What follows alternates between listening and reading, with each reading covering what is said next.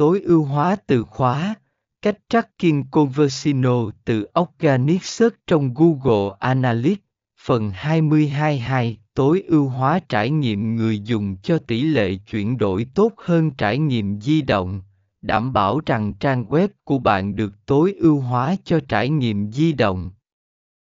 Ngày nay, nhiều người dùng truy cập từ thiết bị di động, và một trang web không thân thiện với di động có thể mất khách hàng.